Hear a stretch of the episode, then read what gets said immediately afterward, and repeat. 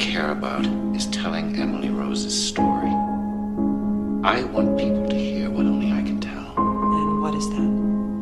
What really happened to Emily and why.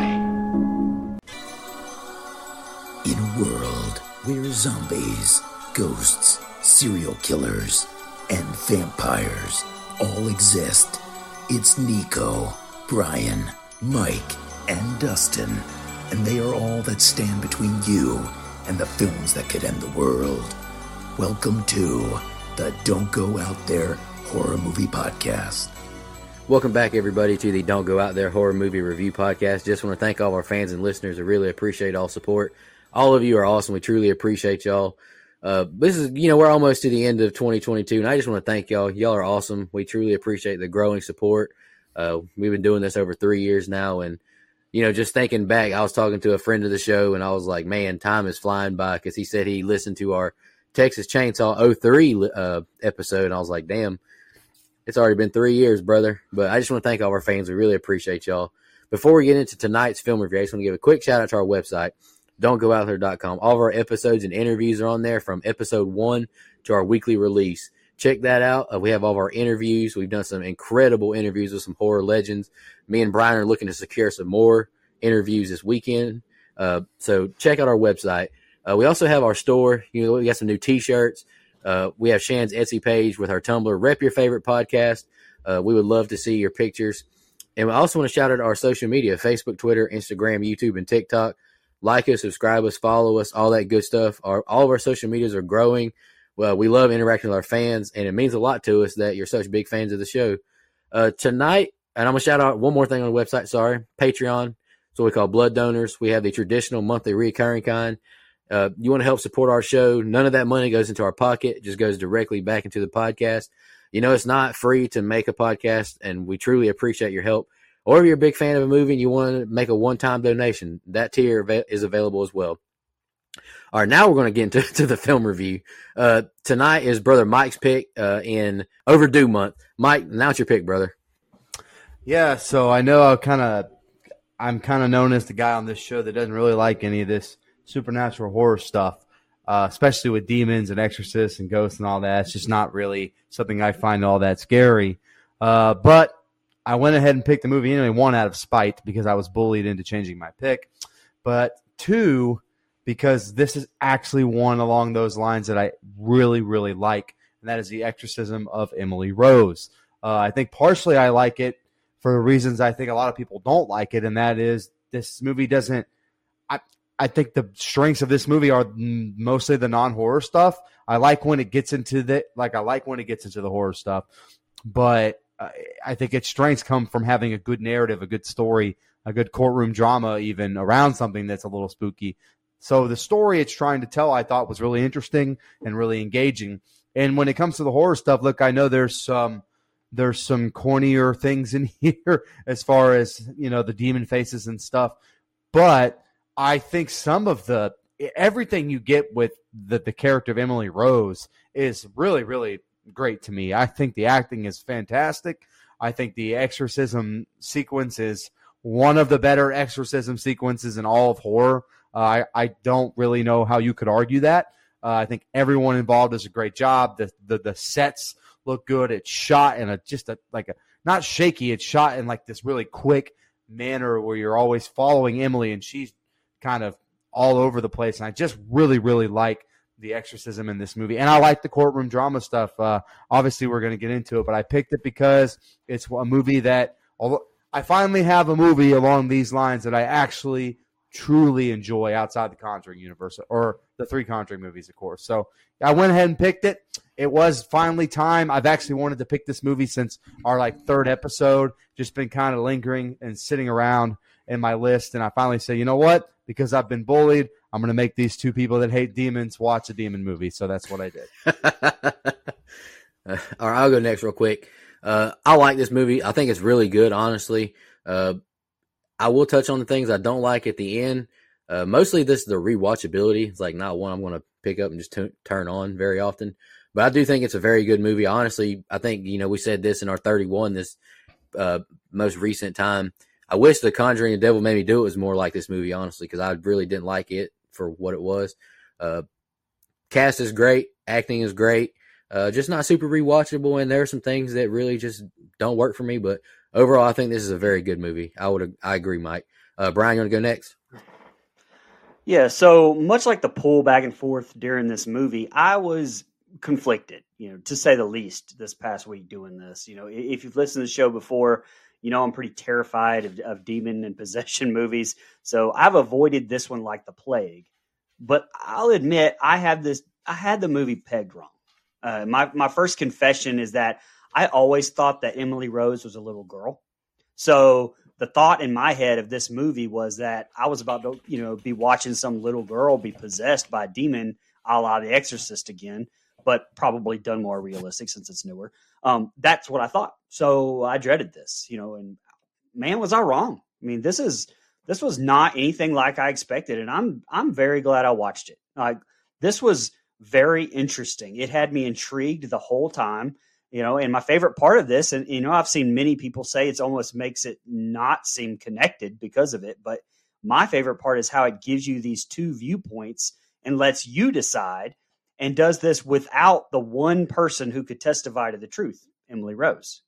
And you know and personally i'm not a fan of the catholic church so showing the almost political side of that and them avoiding responsibility you know made this ultra realistic to me as well um, I, I, think you know Mike mentioned her, uh, Jennifer Carpenter, but especially Laura Linney and Tom Wilkinson. I think absolutely killed their roles. Like you know, I kind of I kind of liken this movie to Passion of the Christ, where the rewatchability, like Nico mentioned, isn't good at all. You know, I, I'm afraid, but like that, the realism and the way it was approached, I liked, and I'm glad I watched it. It was nothing like I expected. Also, sidebar, suck it, Jonathan Creel. You were wrong.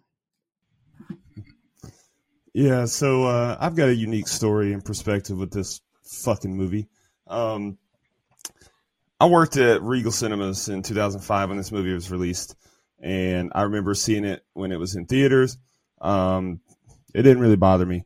Um, as, as, far as possession movies go, this one's very mild as far as the uh, the demon possession on screen and all that.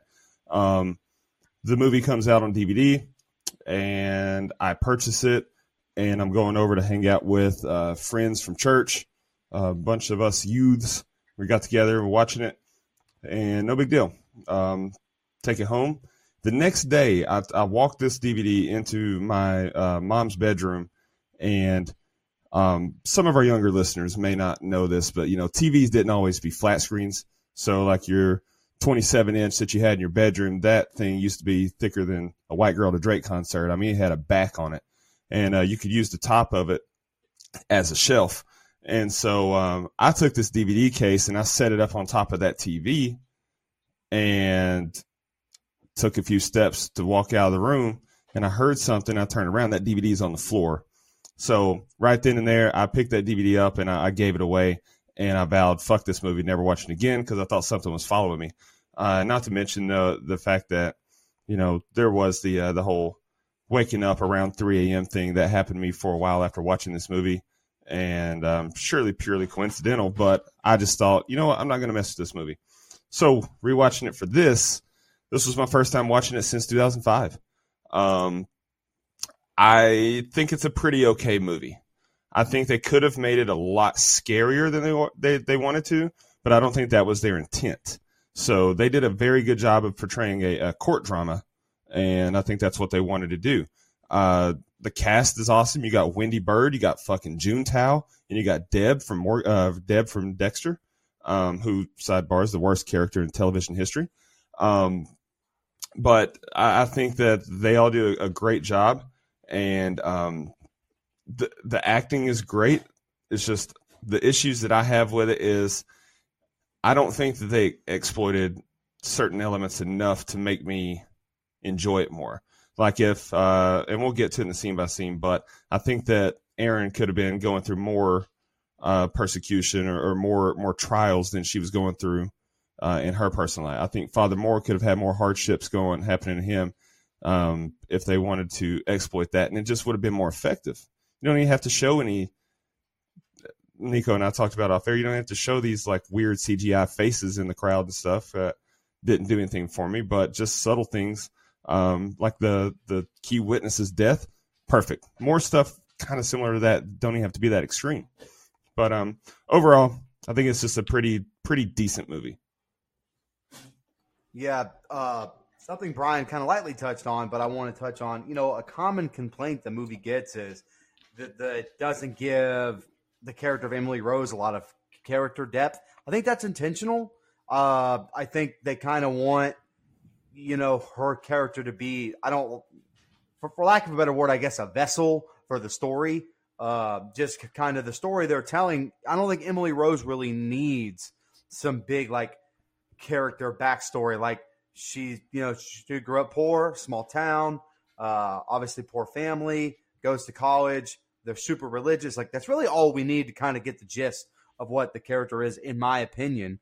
Um, and I think they do a good enough job around her with strong characters like Erin, like you know, like Father Moore, all of that stuff. I think they do a good enough job uh, building the characters around her where we don't really need some big strong thing from her. She is the point of the story, but she's not the lead character of the story. So that's, I mean, I I saw that on like a lot of YouTube videos, a lot of, uh, you know, a lot of other things I've seen about this movie critically on Reddit and everything else. It's just that that they wanted more from Jennifer Carpenter. I don't really know how much better of a performance you could give than the one Jennifer Carpenter gave. So that's that's really, uh, I mean, I disagree with that stance, is what I'm saying. I guess. No, I agree. Um, any more final thoughts before you just jump into the scene by scene? I will say that this movie was kind of hard to take scene by scene on because it's pretty dialogue heavy. Like in the in the courtroom, uh, I didn't want to write too much about like what the guy people were saying, but I kind of felt like you need to watch this movie because they make a lot of good points. And Chris Stuckmann made a really good point in his review of it. Like Brian mentioned as well, you get two point of views and you get to pick who you agree with, honestly. And I like that. So uh, let's just jump into the scene by scene because I do have a lot. So let's just jump into it. The film starts with us hearing a woman scream. This film is based on a true story. We hear another woman yell, Emily. We see a barbed wire fence and title card. Opening credits as we see a medical examiner walk up to the Rose farm. He knocks on the door and walks from the door and sees the barn and cats walking away. He sees a big wasp nest and he sees Father Moore looking out the window. Miss Rose lets him inside as Mr. Rose sits with tears in his eyes clenching a doll. He goes upstairs as Father Moore leaves Emily's room. He goes in the room to see what's happened. Back downstairs, he tells Mr. Rose that death cannot be confirmed natural. Father looks at the barn and hears more screaming. The police tell him he has to come with them. Father Moore is sworn by the press as the prosecution picks their lawyer, Ethan Thomas. We're with Erin Bruner now, as Carl calls her over. She gets nods of approval as Carl asks if she's heard about the priest situation. The archdiocese, I believe is how you say, I can't remember, wants her to get him to reconsider and take a deal. She's a rising star, he says as they order drinks. She tells him she wants her name on the door by his. He agrees and tells her he is not to testify. She tells the bartender it's on his tab. She meets with Father Moore at the jail and he asks why they sent her. She says she's here to to make senior partner and says she's agnostic. He says he doesn't think she is the right attorney for him. She says he will need someone smart to rival Ethan Thomas. He says he doesn't care about his reputation, only about telling Emily Rose's story. She agrees to let him testify if he agrees to her doing whatever it takes to win. Erin is at the Rose house, and Miss Rose says she must feel strange here. Erin says she grew up poor as she's told Emily wanted to be a teacher. Erin comments on all the cats here. She asks if Emily was a happy girl. Flashback to Emily jumping up and down in her room with friends as she shows her mom she got a scholarship. It pays for everything. Her dream come true. Mom says she's going to go show her father. Ethan meets with Erin as he brings up the judge wanting to offer a new plea agreement. She asks his personal opinion, and he says he represents the people. She calls him out on his beliefs, and he tells her the new deal. She tells him he's already said he wants no deal. He wants the public to know the truth. Ethan leaves, saying, We'll go to trial. We see Erin at home doing research as she sits back on the couch to watch TV and drink wine. She's in bed and her watch dies when it turns to 3 a.m. We're in court now as Ethan greets the jury and says Emily had a medical condition and needed medical help and blames Father Moore for betraying Emily. He says he represents a young girl who can't testify herself. He shows her picture before her death and her photo from the day she died. The jury is in shock. Erin says she wants to reserve her opening statement. They call Dr. Edith Vogel to the stand. She took care of all of the Rose girls. She describes Emily growing up and she tells the court of a phone call she received from Emily. She was hysterical and she was alone that weekend. She awakened and thought she smelled something burning. She went and checked everything out. She hears a door open and slams shut and closes the door. She's back in her dorm and lies down. She hears a rattle noise as she sees her pen cup fall to the floor. She's terrified as her blanket now is pulled off her bed. She's she's pulled down to her bed as she sinks into it. She grabs her throat and now her arms are pressed to her pillows. She's let go and she falls to the floor screaming and crying, and she runs outside in fear. All right, Brian, that's opening set of scenes I got. What'd you think, brother? Yeah, I think the beginning does a great job establishing what I think this entire movie does really good job of, and that's atmosphere. Uh, I've said that it's it's very important to me in a horror movie, and throughout the atmosphere it's heavy, it's dark, um, it's cold, and, and again, I liken it to Passion of the Christ, where it's just heavy on me the entire time, and it, and it really starts here. Um, something else we we've said before, but I'll call it out on this as well. It's hard to really place the time period, and apparently that was on purpose. You know, according to director Scott Derrickson, who no stranger to this show or the genre, he was producer on Sinister, Black Phone, directed Deliver Us from Evil, Doctor Strange, great director. Uh, but he said he wanted the movie to, to seem like it could be anywhere and, and timeless. And, and I think they succeeded for the most part, for sure. And uh, Laura Linney and Tom Wilkinson, my God, they are so good in this movie. But especially watching them in this opening scene in the cell, kind of go back and forth, it's just, it's amazing acting and, and feels real, which which I know that's the what Derrickson was going for, you know, and I've loved both of them for a long ass time as actors. Like Der- like Dustin mentioned, you know, Linney from Ozark and Wilkinson since I saw him as Falcone in, in Batman Begins. But I don't think it's, it's an exaggeration for me to say that those two in that cell and another partner in this movie reminded me of the first time we meet Lecter and Clarice in Silence of the Lambs. I think Linney and Wilkinson are heavyweights, and and that's what I compare them to. I think they were that good. Um, now, Mike touched on this, and this is where I had it in my notes about Jennifer Carpenter being amazing in this role, but Emily Rose's character not really being flushed out and, and being a little bit underdeveloped. Um, but I agree with Mike. I, I, think, you know, I didn't say it when he said it, but I, I, do agree with you. I think that that was a choice. I think it was on purpose. Um, and based on their approach with this movie and, and everything about it, I, I, think that was, it really, really works for me. Um, you know, I, love how everything is treated with speculation, and uh, you are basically in this jury as well. Um, a fun fact, you know, apparently even the jury was not given scripts, uh, so they weren't aware how the case would turn out. And uh, when they asked how they would find Father Moore, apparently the decision was split. So I know the filmmakers set out to do something different. Uh, I, really love the uniqueness of this movie all around.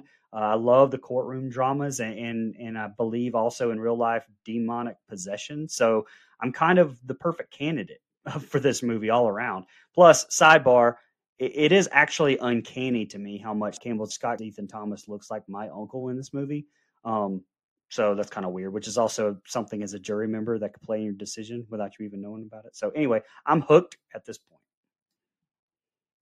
Yeah, I'm 100% with you as far as like the mood and atmosphere this movie captures.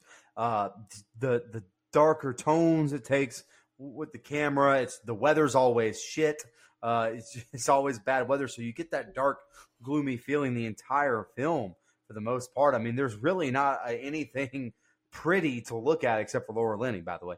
Um, anyway, but as far as the scenery goes, there really isn't anything you know aesthetically pleasing. So you're in this same you're in this mindset when you watch this movie that this is about to be something pretty dark.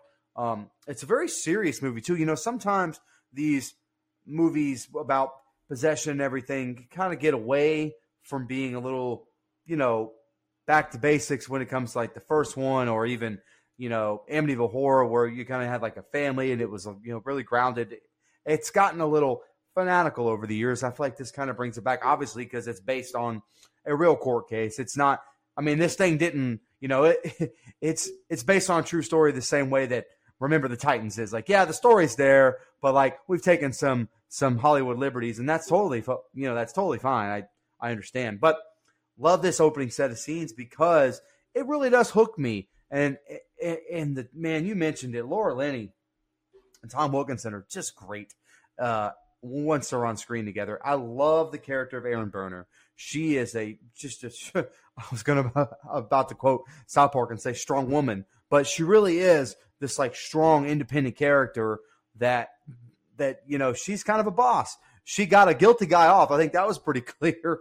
Uh, so you know she's a great defense attorney and shows it in this in this movie. Uh, and her, hey, look, the character of Ethan Thomas is eminently one or just it's just one of the least likable people we've covered in my opinion like and even though he comes across sometimes as the correct stance he's such a prick about it even in this opening set of scenes like you have a hard time wanting him to be right like like oh yeah that makes sense but you're like you don't have to be a dick about it you know it's like one of those like you're being such a condescending asshole and and i i, I can't stand it, it but that's acted so well i love it you mentioned Jennifer Carpenter. I've given her flowers enough. She's great, even in this little bit of here that we get. While the character's not fleshed out, uh, you know, she has that. She has the right look for this character to me, and I really like.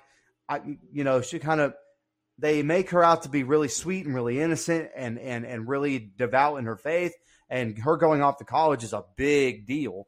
Uh, and some of the stuff we get with her there, you know, the contortion and all that stuff. It it's quite, or I think that stuff's done really well. Like, uh, you know, I, I know they end up explaining some of it away, but I mean, I really, really do like this opening set of scenes because the acting is so damn strong. The jail cell scene, I think, is perfect. The courtroom stuff starts, and I like the judge.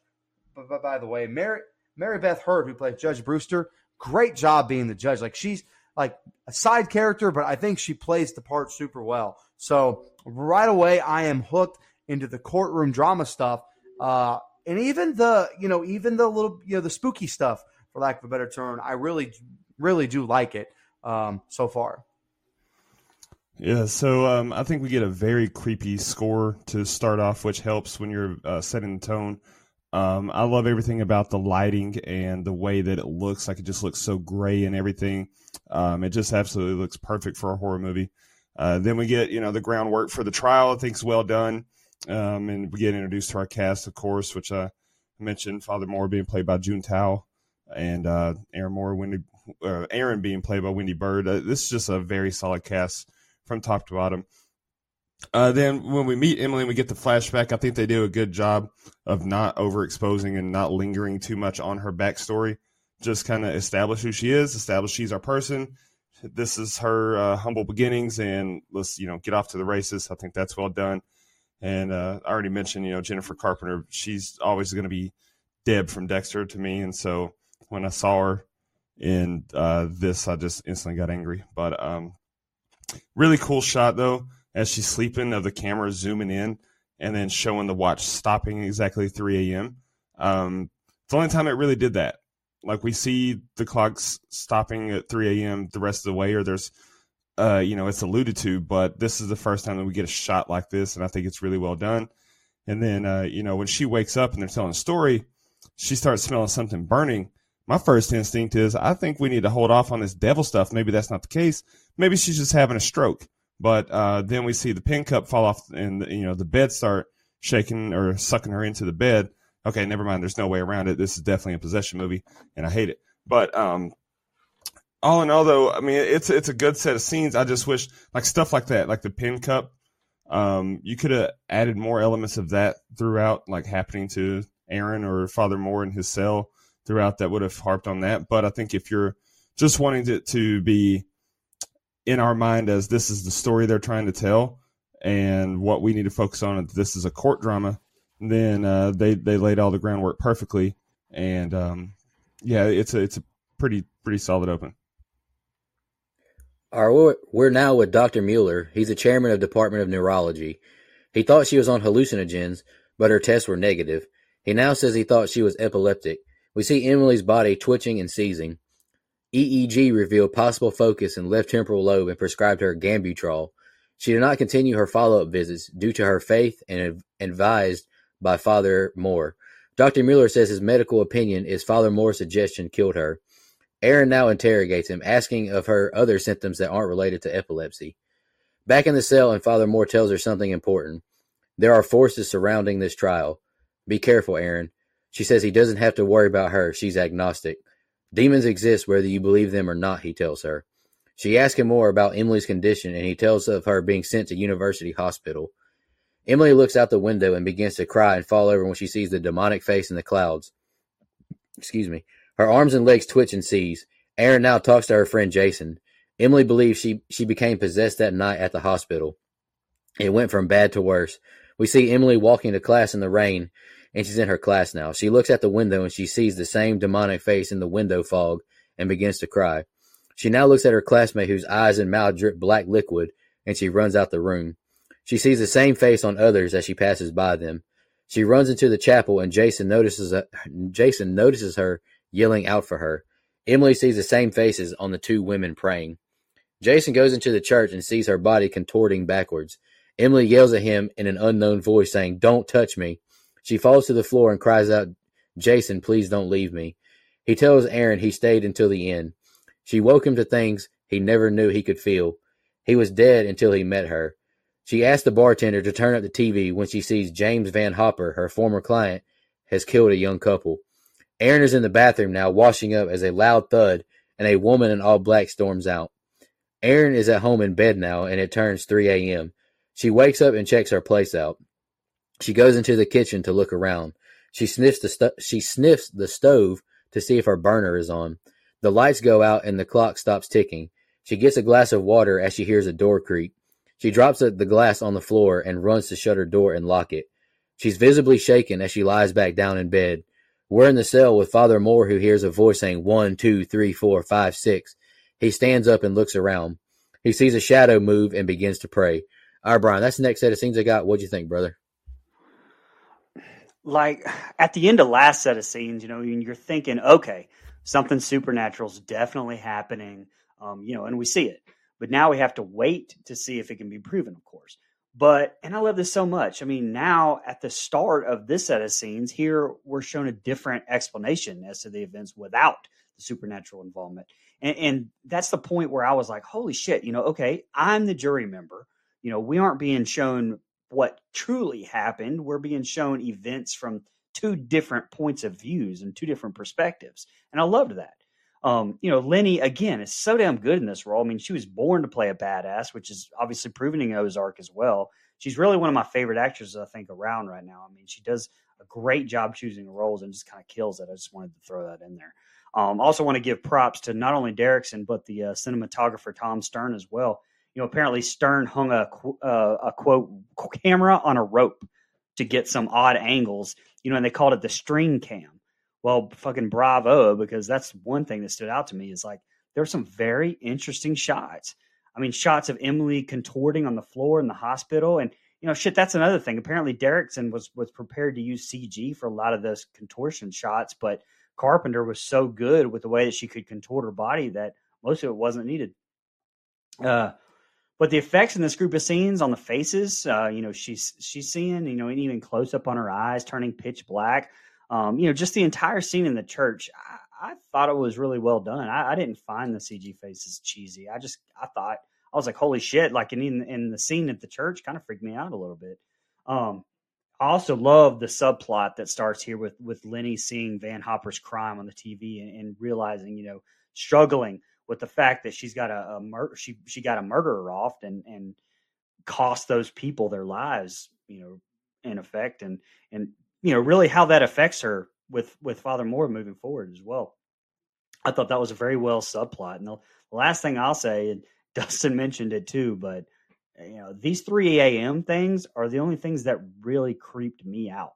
And, you know, that creeped me out because of hell, I was on the edge every time because I said it before when we were watching Paranormal Activity and the, uh, even I think first Amityville horror. I watch a demon movie and I'll be damned if I don't wake up at three to three thirty like every night for days after I watch the movie. It's like, yep. I've, I've sent the guys pictures of this, so you know it did hit home a little bit for me and, and bother me a little bit with those scenes. Man, you hit the nail on the head. I love that this movie makes us a member of this jury because it gives the initial version of events from Emily's perspective and you know how she told it which was, you know, she started seeing these things and and faces changing and everything else, and we see it. But this movie isn't saying, hey, she's wrong. Here's the real version of events. They're saying, hey, here's a logical, secular explanation for what Emily is seeing, a scientific one, if you will. Uh, and I think that does a good job with Dr. Mueller. But I also love, I also love Erin's cross examination because, like everything else in this movie, there really is no way to prove either side of this story to be completely 100% accurate. I love that we get into that here. It, it, it's great. Um, I, you know, all I meant by the faces look a little cheesy is because so much of this movie has been grounded in surrealism, and I almost wish they would have left the like weird faces out. But the scene at the church, I think, is great with the rain and the you know the way she's able to contort her body uh, how those effects look and how you know, like you mentioned, she didn't have to do a whole bunch. She was able to kind of twist her body in ways as part of the reason she got the role. Uh, it, it, it's great, man. Uh, every, like the the visual of her eyes being black, just love it. I think it's it's really really well done. Um, you know, Father Moore being kind of spooked out a little bit, I think is was an interesting way to do it because him being a man of God and and uh, you know a priest and everything else, I found it interesting that even he was able to kind of or that, that yeah that like the spirits or demons or whatever were allowed to be part of you know his story and and how he saw them and he had to fend them off a little bit. And I know I I tend to agree with Dustin, even though it's not something that I'm like a big you know a big fan of. But they could have gone a little bit deeper into the quote unquote hauntings that that Erin and Dr. Moore were facing uh, as a unit. Like I feel like that could have been explored a little bit more. But I mean, I will say in this set of scenes, this is where this is where Scott Campbell, Campbell Scott, whatever, because saw it both ways.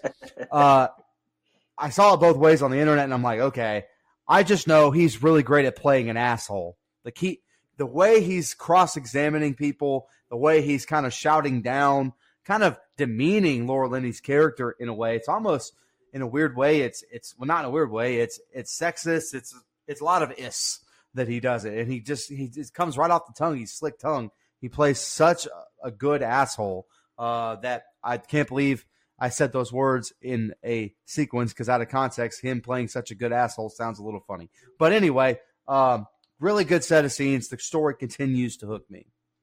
That didn't. I didn't catch anything being sexist. I guess I didn't take it that way. Con- subtext, of course. He demeans her, he talks down to her, thinks she's less than. I know it's more so because she's talking from a spiritual level and he's talking from a science level, but it is in there. It's in the subtext. So one of the things in this set of scenes, so I get that you know everything that's that they show us from her life is uh, a story. Like we're we're getting it secondhand. There, but why the fuck was it so dark in that classroom?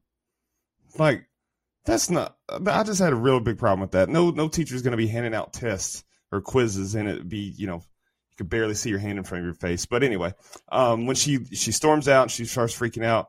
Yeah, I would definitely be freaked out by seeing all those faces and the and the creepy demon looking things around me as well. But you can't just drop your purse and leave it what the hell, what the hell are you doing there, lady? But um, I agree though. I I don't like seeing the faces though because to me it kind of cheapened it. Everything else in this movie, like uh, you know, looked pretty realistic, looked looked really good, and then just seeing those faces look kind of uh, extreme to me. But it's okay; it didn't totally detract me uh, or turn me off. Um, and then Jason being on the scene and seeing all this happen boom, ace in the hole for the defense. Like you got to have him testify. Now I get that the the issue in question is not the things that led up to her death; it's the night itself. But like him seeing all that seems like it would be paramount to the to his to father's defense, and they just like I don't think that they uh, they exploited him enough. But um, that's okay. We get more 3 AM shit. Don't like it one bit. Um, and then something else that just is just nitpick about movies in general that I noticed it here, and man, it just really bothers me. So she's a very successful attorney, right? Like we can all agree that She's probably got some money in the bank. Why the fuck is she sleeping in a full size bed? Like, I hate when movies do that. If you notice beds in movies, if it's a single person, they always sleep on the smallest bed. Like, they never have a queen size or a king size. And that's just, that's not realistic. That's stupid. Anyway, um, it's very unnerving when she's in the kitchen and you hear that door open. Like, they do a great job of building that suspense. But see, that's, they like they, they just gave us a, a taste. It's like there was a pie in the windowsill and we can smell it. Like, oh, this is about to get good, and then they just abandon it. They throw the pie in the dumpster, and we never even get to taste it. So that's the things that I wish they would have expanded on a little bit more, just to drive home, you know, the the uneasy feeling of it. Because as it is, I mean, it's it's a it's a good drama to watch, but you really they they do this emotional roller coaster with you where they ramp you up and get you feeling uneasy with the flashback scenes. And then for a large chunk of time, you don't have those feelings at all because you're just watching a court case unfold. And so I think they could have just elevated that that scene in particular a little bit more to uh, to make it mean more. But um, you know, and it's not a bad set of scenes. It's just more more drama, more building. Our back in court, and Erin is 17 minutes late, and the judge scorns her. Dr. Briggs is on the stand now and says Emily died from bodily function shutdown due to malnutrition. Her injuries were from epileptic, seizures and some self inflicted. We see Emily's night again from a medical standpoint. He says it's rarely fatal if treated early. Erin interviews him now and asks about the term psychotic epileptic disorder being an actual condition. Doctor says he would have used shock treatment against her will to save her life. Absolutely. We see the jury's reactions. Court goes into recess until 9:30 a.m. Erin apologized for being late to father and he says he couldn't sleep either. He tells her you're under attack. You're in a spiritual battle, Erin. Erin tells Ray we're getting creamed and we're going to lose. They're in the library doing research and not much good news for Erin so far. She brings up an anthropologist who may assist their case. She says maybe we should validate the alternative. The archdiocese won't allow more priests in the court. Erin has Ray track down the anthropologist. Erin now gives her statement to the jury. She asks them to keep an open mind to their case. She wasn't epileptic or psychotic. Emily was under demonic possession. We see Emily take her medicine in the cafeteria as she begins to lose it, hearing the lunchroom noises. Jason is on the stand saying she was hungry, but the demons wouldn't let her eat.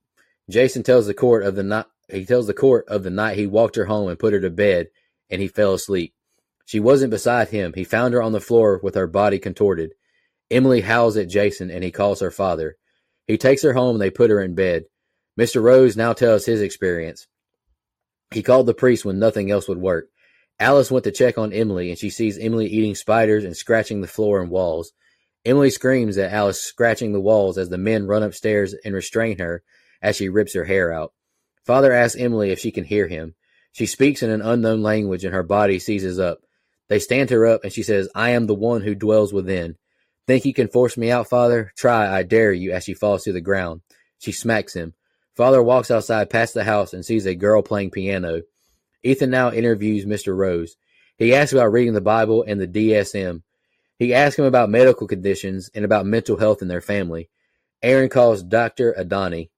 She's asked about her background and she speaks on spiritual experiences in other cultures. She asks why she believed Emily was possessed. Ethan objects and says this is silliness. Judge calls both to her desk.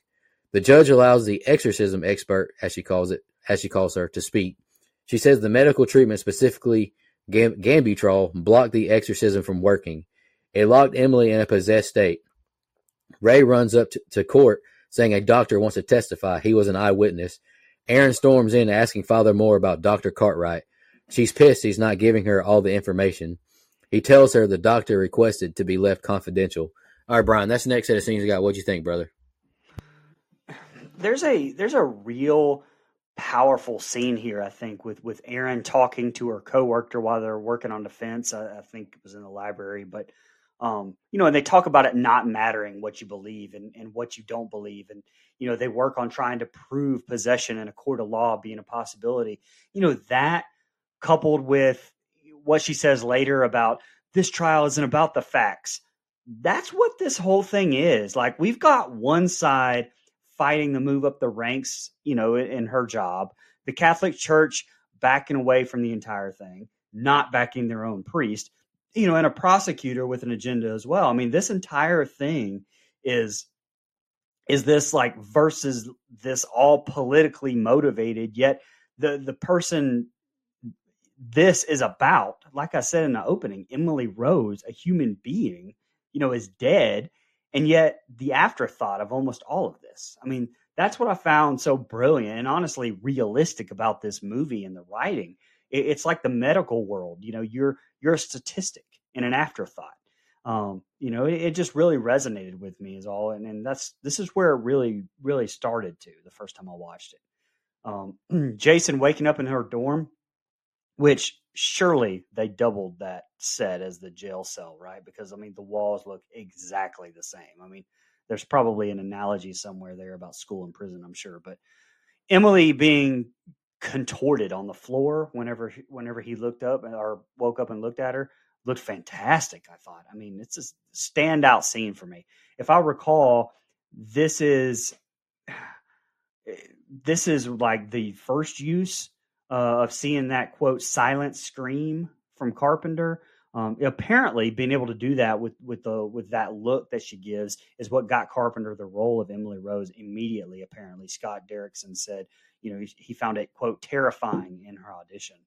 And the last thing I'll say Dr. Uh, Adani. Uh, I cannot absolutely pronounce her her real name, um, first or last. And I'm not even going to try. But uh, I was wondering where I saw her before. X Men 3 and boom, Star Trek Beyond. Thanks for coming. Uh, okay. So for me, this is where the movie starts to just turn it up a little bit. So far, we've had, you know, a glimpse into the, the spooky stuff, and then we've had mostly courtroom drama. This is where we start to get into the the you know what what Emily was actually going through. Uh, but you know, just on the courtroom stuff, I I like that we cross examine the. this doctor who who swears up and down that that she was psychotic and had kind of made up a disease to you know make himself sound fancy and she calls him out it's great um anyway but i I think that they do a good job just kind of every time the prosecution seems they have a nail in the coffin, she finds a way to kind of, you know, wiggle it with the other end of the hammer a little bit and pull it up. I think that they do a great job with that balance of making sure you don't fall too far on one side of who's right and who's wrong of this thing. Uh, love the bedroom stuff that we get because Jennifer Carpenter does a great job, not only with her facial expressions and her and the contorting of her body. You mentioned the silent scream.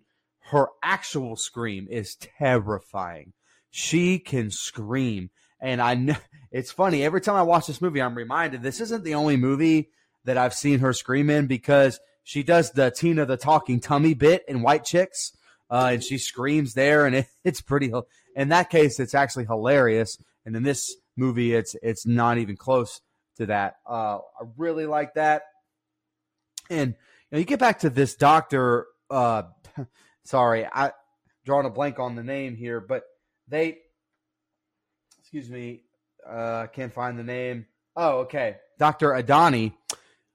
I think you could have cut this part out. I don't think it served a great purpose. Now I know that uh, I know that there's some real life inspiration on this character in the real in the real case and stuff, but I feel like she didn't add anything. I kind of felt like she weakened the defense's case, if anything, uh, because you know that's not exactly eyewitness testimony. Now, to be fair, she has a doctorate from this place and that place and everywhere, you know, Harvard and and Cambridge and all this other stuff. And so, who am I to discredit her? But I just thought, from a movie plot standpoint, uh, it just didn't work for me. Like I kind of felt like while Mr. Jackass of the prosecution didn't have to be so harsh on her, I felt like you know, this isn't like the most credible person here that they kind of grabbed her out of nowhere and decided to use her as a witness. So I, I, I guess I felt like it kind of weakened their case, you know, a little bit. The smoking gun that we get is Dr. Cartwright, who we haven't met yet, but like,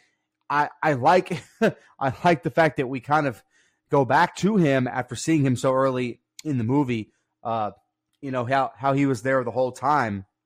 So uh, all in all, really good set of scenes. Again, you know, hooking me with the story. You know, there's not so much over the top stuff. You know, there's not like st- you know like the Amityville movie where everything's flying off the shelves and chairs are crashing into windows and er, and there's people walking backwards. But you get some really good drama added on to some really good horror elements with the character of Emily Rose in her possession.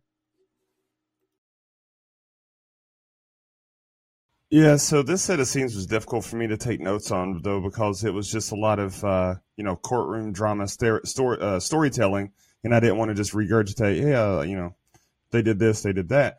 But um, I did like the introduction of the doctor a, a little bit because it, I, I don't think it uh, hurt her case. I think it strengthened her case, like trying to get the uh, the jury to at least see that, hey, this is someone's completely unbiased, and she's built her career off of this kind of thing, so what he's saying is not outlandish. It's not implausible.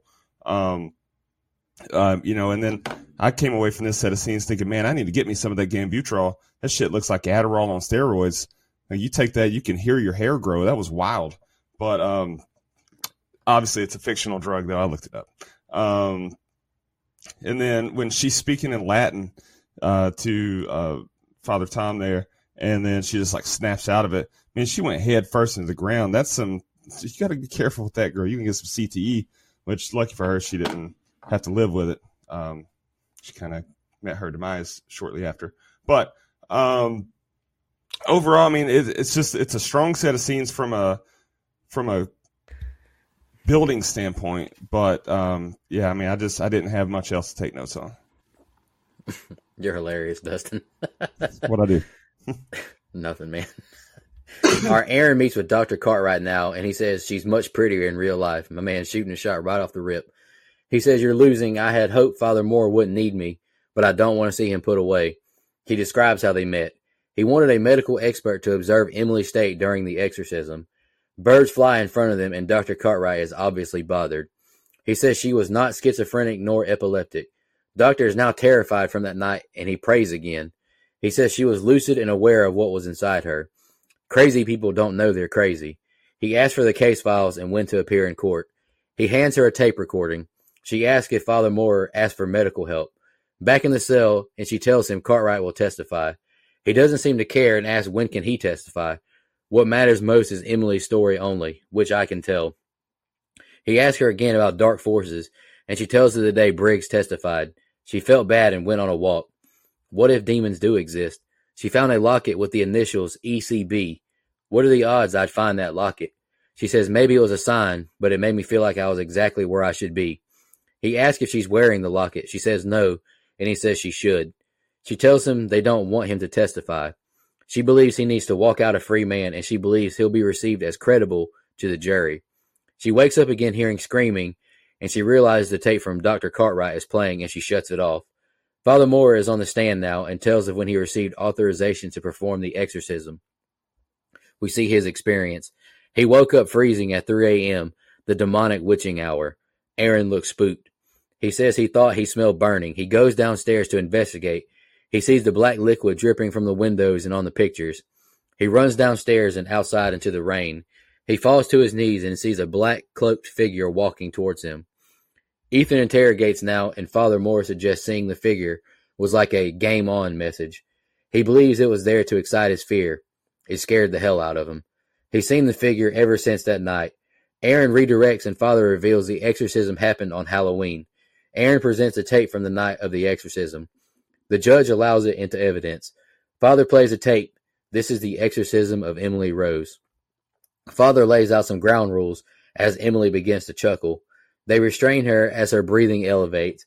He throws holy water on her and she leans forward. They begin to pray as Alice notices the cross turn upside down. They pray and Emily breaks the restraint and she punches the, her father. She shouts and father asks the demons its name. I am the one who dwells within one, two, three, four, five, six. As we see six cats in the room who attack the father. Emily gets free and jumps out the window. They chase after her into the barn. Her dad says she feels so hot and they hold her down on the straw. Emily howls and the horses react, and father calls for a doctor to check her vital signs. The doors fly open, and doctor says her heart is racing. A snake attacks the father, and he presses a crucifix to her neck. She falls over and shakes violently. She chokes the doctor, and father asks his name again. She yells out names one, two, three, four, five, six, and he asks it six names. All right, Lord, protect me from after saying this. I am Belial. I am Lucifer, the devil in the flesh. A horse gets free, knocking the dad over. Father Moore must stop to help him when the doctor freezes up. All right, Brian, that's the next set of scenes I got. What'd you think? Oh, did you stop? I totally pulled my headphones off and I could try to plug my ears during that part. Um, so to me, this is where the movie begins to run a little long in the tooth for me. You know, I'm I'm happy how the movie's progressing. I'm still hooked. I'm 100% in. But to look at how much time is left at this point and see that it's only halfway done, I was admittedly a little disheartening. Um, by the way, Dr. Cartwright looks like the neighbor that shovels snow from Home Alone. Uh, just throwing that out there. Maybe this is where he went after he made up his relationship with his son. I don't know. Home Alone 2, maybe. Um, uh, no, they already made that movie. I guess it was whatever. be just where he went during Halloween 2 or Home Alone 2. Uh, I wanted to point out that the great camera work uh, from the uh, quote camera on a string or what it was, string cam uh, during this 3 a.m. scene with Father Marin. I mean, Father Moore. Uh, you know, once you know this was a camera on a string, you can see it easily. But even knowing that, it was still very effective. I felt. Um, and and this, you know, Mike brought it up at the beginning. This exorcism scene was wow. I mean, it was amazingly shot amazing acting, amazing writing, um, having it overflow into the barn. So many sub, so much subtext there, you know, with with Jesus and being born in the barn, and I was just I was just sitting on the edge of my seat the entire time. Now I admit that I've only seen a few on purpose, but this is the best exorcism scene that I've ever seen on film, including any from Mr. William Peter Blatty. Yeah, and to me, that's kind of the star of the set of scenes here. Everything else, with you know, with Doctor Cartwright and everything, that's good to the story, and it, you know, it adds a little bit of depth. But you're right, you look up and you've got 57 minutes left. You're like, why? What? What? What's left to say? Uh, so I will say that's a small nitpick, as you would expect for me to complain about how long a movie goes. Um, by the way, I forgot this movie was two hours when I picked it. I you, had I looked that up, Brian, you may have gotten out of this. But uh, anyway, this exorcism scene is just fantastic from start to finish. I think it's perfect. Jennifer Carpenter does a great job from kind of being this this uh, you know a, asleep version of Emily, where she's still Emily Rose, but you know the lights are on, but no one's home, and then with the just like the snap of the fingers, she's she's you know filled with six demons, and and it's just it's just like that, and I love that the the way that happens, and I think you know the the, the shouting and the and the ever you know hit, hit, hitting her dad and and you know hitting Father Moore and everything that you know from jumping out of the bed, out of the window, into the barn. It's so intense. You feel bad for her family on the couch there that's just sitting and waiting. Has to be absolutely excruciating and terrifying. And the, everything in the barn with the horses and the way it's shot, the the rain, the thunder, the you know, the sound effects from the animals, it's all just so good.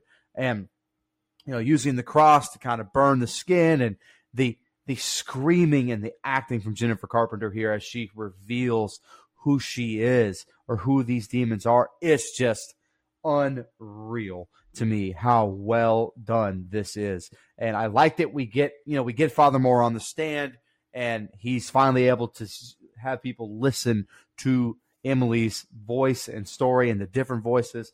I love it. it. It's probably it's my favorite part of the movie. There's no probably about it. I I'm a really really big fan of this this exorcism scene and I agree with you Brian. I think it's the best one that I've ever seen personally. Uh, now obviously you get the famous one from the first exorcism movie, but or the first exorcist movie, but I you know, we reviewed that movie and I kind of wasn't the biggest fan of it. I know it's a classic to a lot of people, but that's just not my. Your mother sucks what, dicks in hell. Yeah, I like that. I mean, I'm just saying that's iconic, no doubt. But the most realistic one that I could be like, I could see this shit happening yeah. for real is this movie. And so I'm with you with the your mother sucks cocks in hell. Like all that's great, but like yeah. this, this is not played Or I'm sure that one wasn't played for laughs when it was made, but when we watched it, obviously I got a kick out of it because Oh, you know it's a cheesy '80s movie to me at this point. Sorry, just kind of the way it's viewed through a, a, a modern lens. But this one is not that. I think they do a great job of portraying what an exorcism could look like. Yeah, so um, so in this set of scenes, when you know when we meet Dr. Cartwright, it's like, man, his testimony is going to be clutch, too clutch. Makes you really suspicious, like he's not going to make it. And so I said I- the same thing. Like, mm, you ain't making Yeah. it, bro. I kind of wish that uh they would have given us him a little bit differently. Like, don't make it like, ooh, th- they need him. Just make it like someone that could help. But um, that's okay. Then we get more 3 a.m. stuff, and now he's smelling something burning. So now I think we're dismissing the stroke possibility too easily. But um, Father Moore walking down the, the hall with the, the beer goggles on, man. I've had many a nights like that. That's exactly what that looked like. It looked like that brother was drunk off his ass, stumbling down the hall looking for the bathroom. But um, when the windows start bleeding, though, yeah, I'm out. Um, I thought they did a good job. That see, that's what I, I like. I like I like the. Uh, but again, that's part of the storytelling. Like they're just telling us what happened that night instead of it being you know something that's happening to him in real time in his his jail cell or something. But um, I think that the the way you feel when you're watching that, like that's freaky, unnerving. I think they was shot really well. So uh, I, wa- I wanted more of that in this movie. Um, but when we get to the exorcism, I agree, it's done really well. But they really think those puny little ties around the wrist were going to hold a demon. Like, that was a little bit of a pathetic effort there. But um, you know, she she obviously snaps out of that and then hops her ass out the window. That was pretty impressive right there. But um, you know, rats, roaches, snakes, spiders. His barn's got it all. I'm probably not going to stick around. Like if I'm Jason, you know, uh, I'm praying for you, but uh, I'm gonna go home. This just ain't my scene. I didn't like this one bit. This this this exorcism like, was creepy as hell. Like from the the voices to her, uh, you know, her sound like she was talking multiple times at once. I thought that was really well done. The shit she was saying, um, the look in her eyes. Like I think Jennifer Carpenter was barely on the screen in this movie, but I think her acting in this set of scenes alone just like was the star of the show.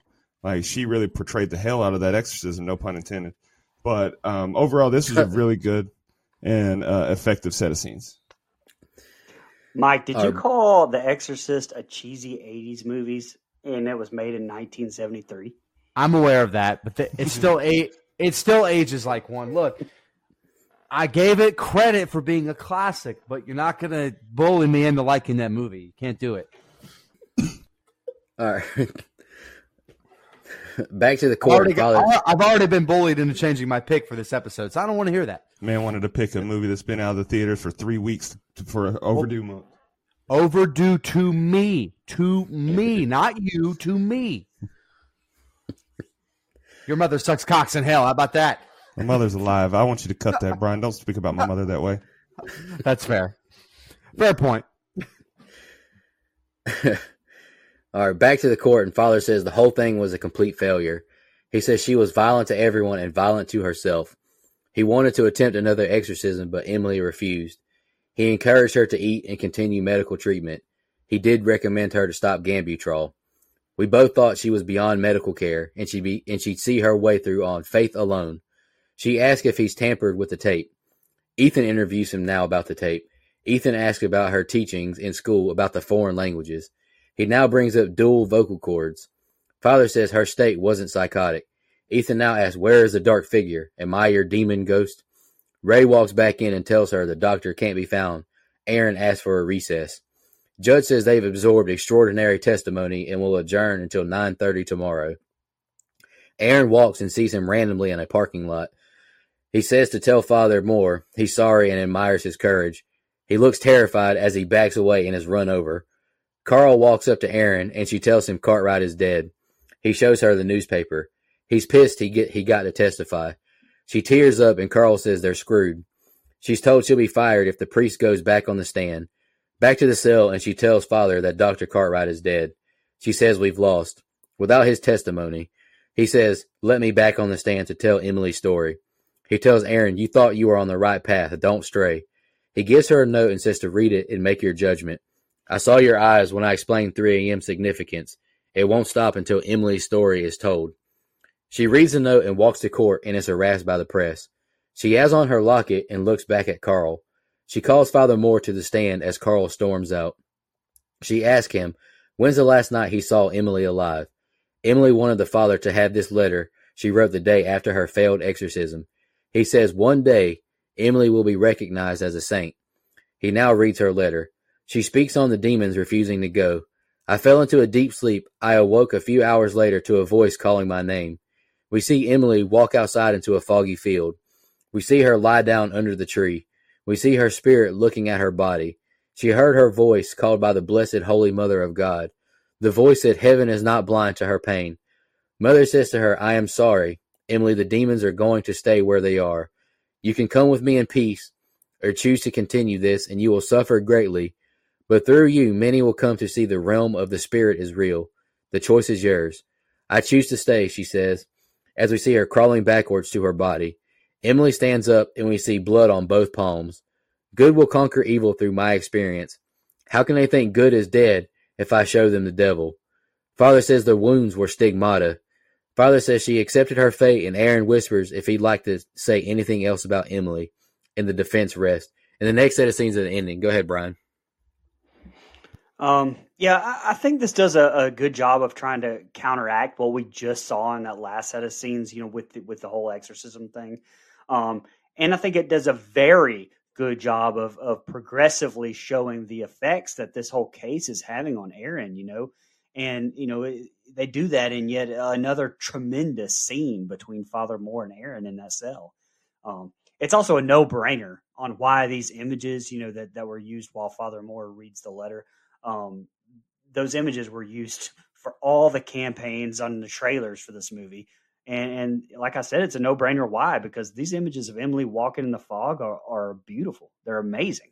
Uh, they convey every emotion that you're supposed to be feeling right then. And, you know, and, and with her own words kind of serving as the audio, I thought it was fucking beautifully done. Um, and that's really all half of this set of scenes. Um, like I mentioned, you know, the last set, I, I'm ready to get to the conclusion, you know, but, but with that said, on my first watch through, and I say that my first watch through, I was still on the edge of my seat waiting to kind of see what would in fact be how this wraps up.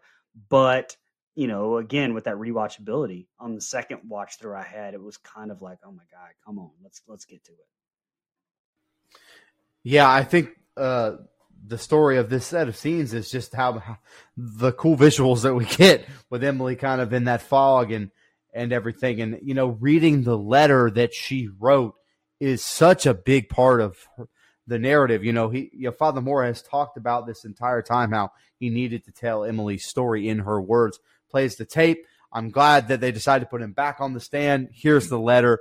We'll, you know, we get to kind of hear what Emily actually thought was going on. You know, meeting with, you know, Mary and, you know, hearing what she had to say and all of that. And just uh, Jennifer Carpenter's ability to play this demonically possessed character.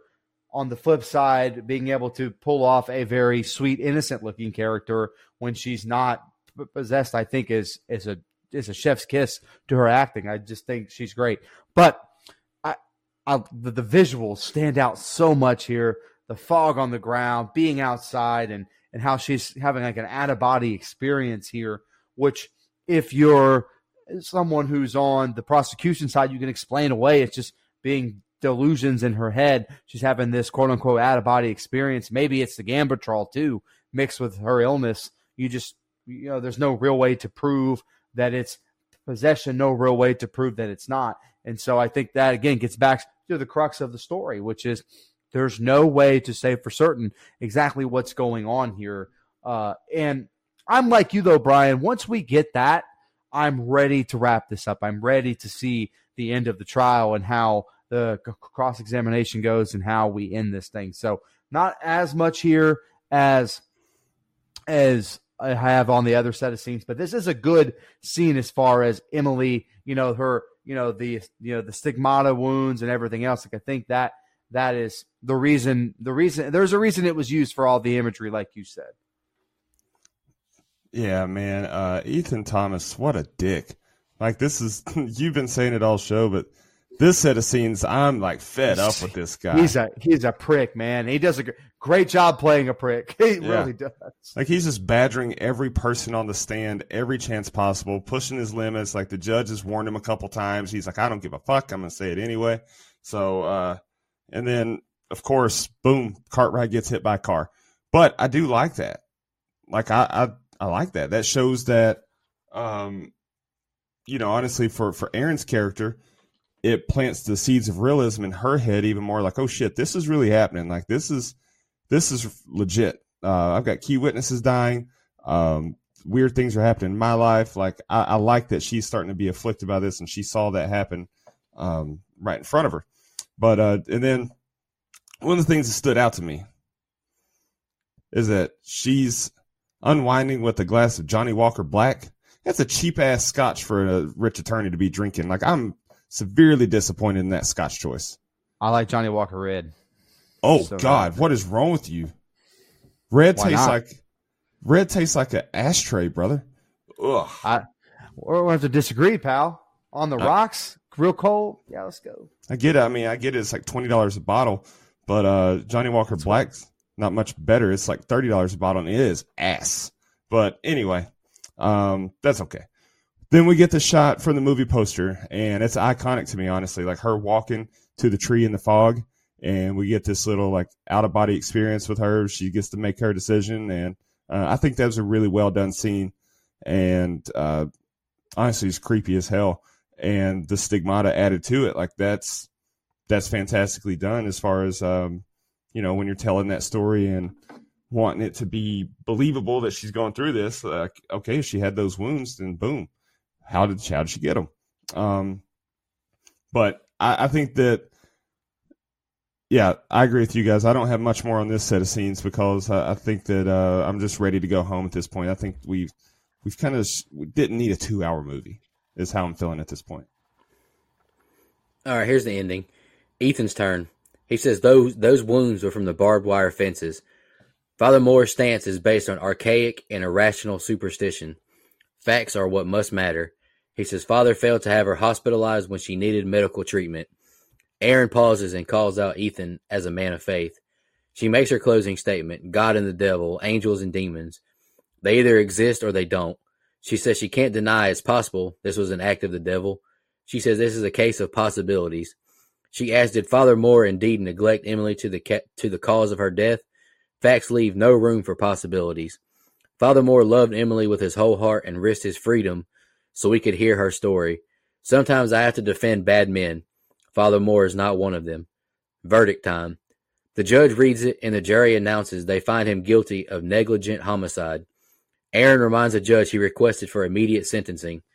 Judge talks to Father Moore about what his sentence could be, and the jury makes a recommendation on the sentence. Ethan tries to object, and the judge shoots him down.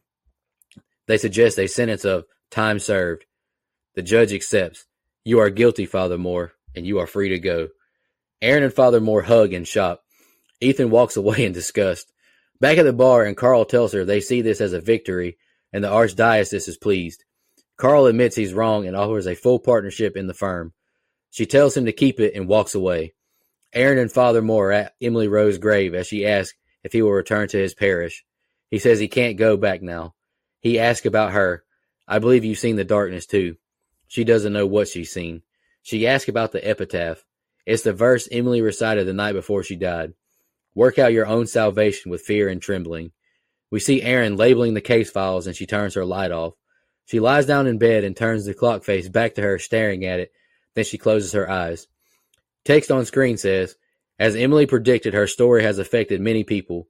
Emily's gravesite has become an unofficial holy shrine which continues to draw visitors from all over the world. After the trial, Father Moore went into seclusion, refusing to appeal his guilty conviction, and stating this is a matter for God. Worldly courts cannot pass any judgment on it. Erin Bruner shared her case files with an expert in medical research and anthropology whose further research and published work about the life and death of Emily Rose inspired this film. And that's the end of the movie. Brian, what'd you think? That's good, man.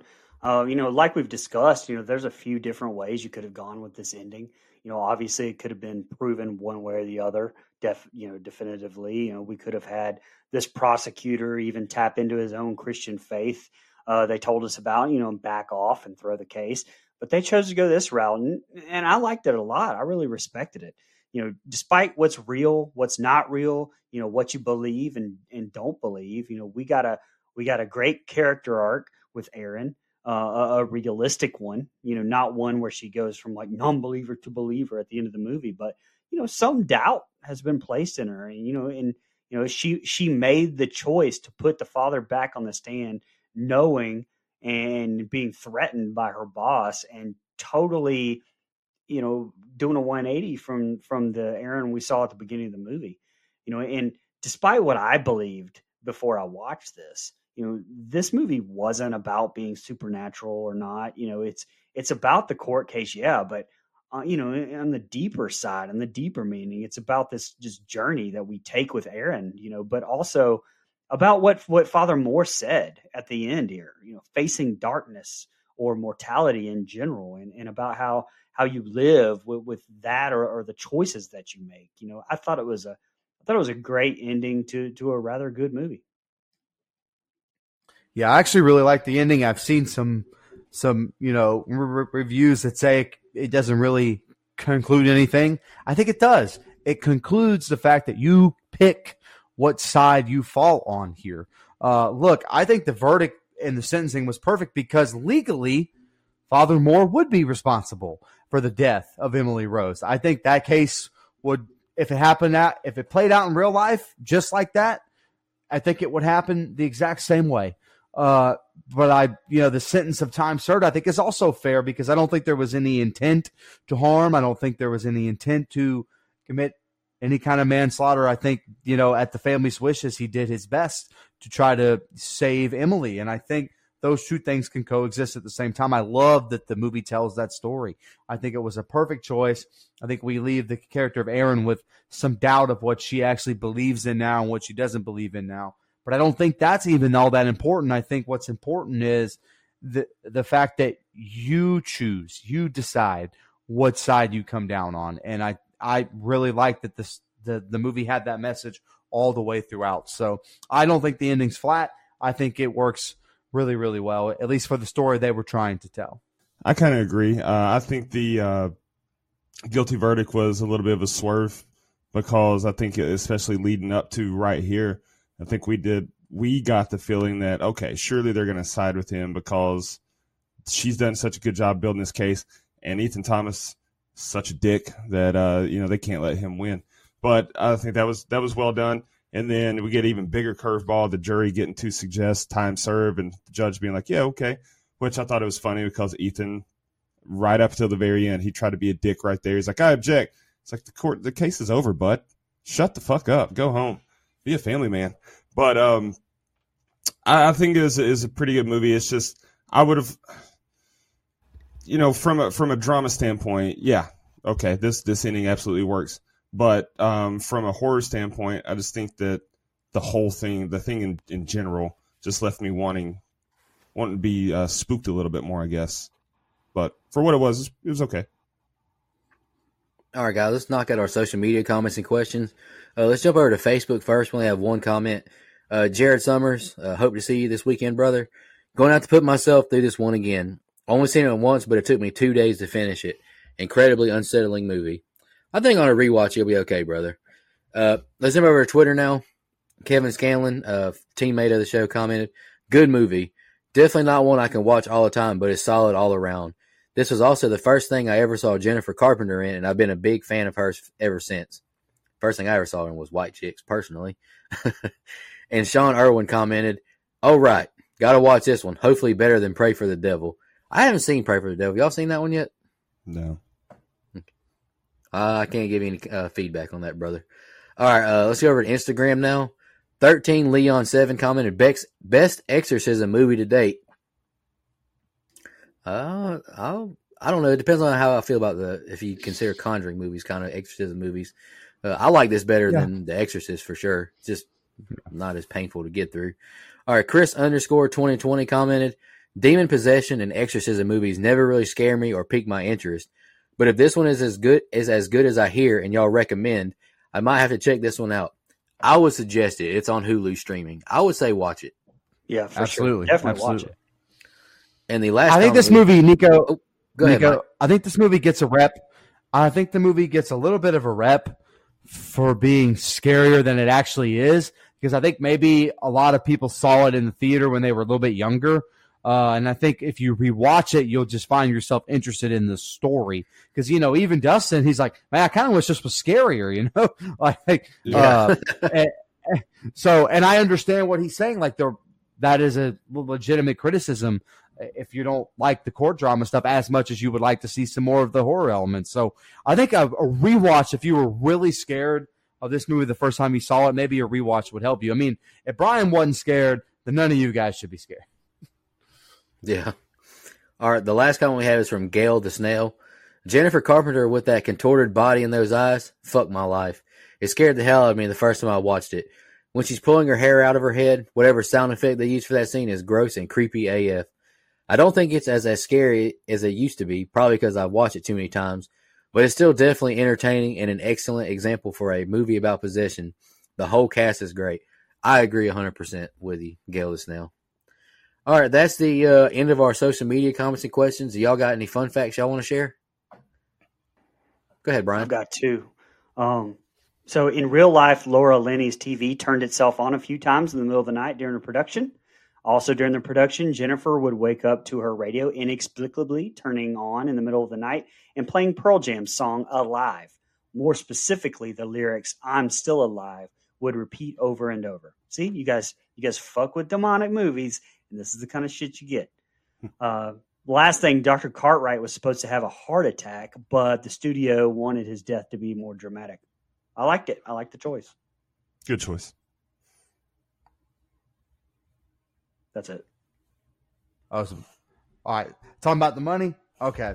Um, okay. This movie had a budget of $19 million and made a cool $145 million. That honestly shocked me. Like, I, I really didn't think this movie made that much money. I guess this is a little more of a kind of a cult classic or like a horror classic than I realized. I think this is, it really did throw me off that it made that much money against that budget. Yeah, that's Dustin's pocket change. All right. Uh, Fair. Fair. all right. Let's jump into our favorite kill, least favorite kill, which I didn't pick any this week in the rating. Uh, who wants to kick us off this week? I'll go ahead and kick us off. Um, I don't have a favorite kill or least favorite kill either, but uh, you know, I, I really just wanted to say, you know, that I, I love, and I've said this before, but I love doing this show because I get to watch movies that that otherwise that I, I would have never seen, you know, and end up some like Trick or Treat, for example, that you know I'll keep watching for the rest of my life. You know, like I said, this is definitely not one that I would have watched on my own. I had, you know, told you I had a completely different perspective on what I thought that this movie was going to be. Um, nor am I going to watch it for the rest of my life like Trick or Treat. But I am glad that I did watch it these these couple of times. Um, it's one that that made me think from from different aspects. Um, you know, especially if you believe in such things, it can it can definitely have a profound effect on you if you let it. Um, it did me. I gave this movie an eight point seven five. Um, really, only deducting it for its rewatchability. I'll go next. Uh, like I said, no favorite kill, least favorite kill, none of that stuff. Uh, I'll just knock my nitpicks out first because I wrote those down. Uh, the demon faces, like me and Dustin kind of mentioned, not a big fan of that. And like Mike said, it just takes me out of the grounded and realism part. I just it just didn't work for me. Uh, I'm being real petty here, but the shot with the father running out of the house, the angle they used wasn't a big fan. It looks like he was holding his phone out, like recording himself. Could have did without that. And another thing that bothered me for no reason other than me being petty is Erin finding the locket in the snow when we didn't see snow the rest of the movie. Don't know why, but that bothered the hell out of me. But anywho, the stuff I did like, acting was great.